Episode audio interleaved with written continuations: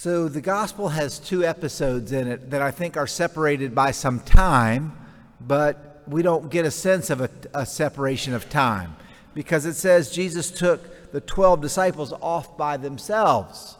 Well, where's the mother of Zebedee when they're off by themselves? Well, then, the, and if immediately it flashes to the next scene, and the mother of the sons of Zebedee approached Jesus with her sons. So there's this little gap in time that that kind of is missing a little bit, I think, from the narrative. But Jesus is explaining his passion. Now we, we, we're all familiar with this, with this, this reality of Jesus is going to go to Jerusalem, he's going to be handed over, he's going to be condemned, the Gentiles are going to get in on this, and, and that's going to be the deal. And it would seem almost as if, you know, the sons of Zebedee didn't hear that. It's like, it's like, it's like, yeah, yeah, whatever, okay? We want to be at your left and your right. And, and, and this, this, this kind of denseness of the apostles, the obtuseness that they're, that they're missing the point, happens over and over again in the gospel, you know? Don't be pointing your finger at them and thinking that they're they don't get it because we don't get it. We, we struggle to get it too.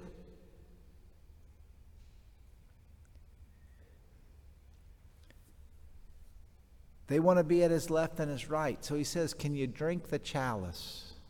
Now, we, want to, we need to know that the chalice is a symbol of suffering. Can you drink the chalice I'm going to drink? We can. You will. But to be at my left and my right is not mine to give. Now, we flash forward. Any of you that are reading uh, Bishop Barron's little book, um, uh, he gives this a Lenten reflection, he says, Who was at Jesus' left and right when he entered his glory? The two thieves. Because that is his hour of glory.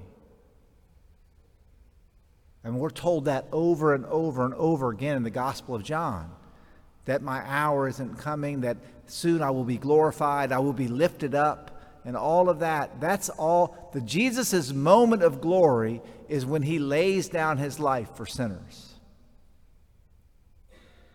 And who's at his left and his right? Two thieves are at his left and his right. So this this this there's a lot of there's a lot of mystery in the gospel. There's a lot of mystery in being a disciple of Jesus. There's a lot of mystery in being a prophet of the Most High.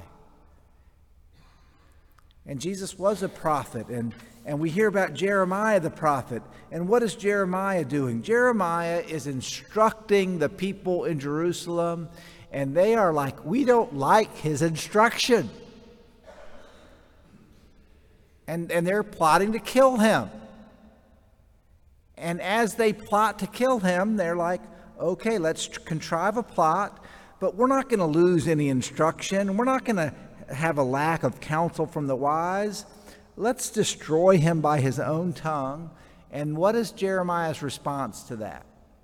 If you paid attention to the first reading today, Jeremiah's response is to plead with God, Why must good be repaid with evil? They're going to dig a pit and take my life. But remember, this is Jeremiah's prayer. Remember, I stood before you on their behalf to turn your wrath away from them.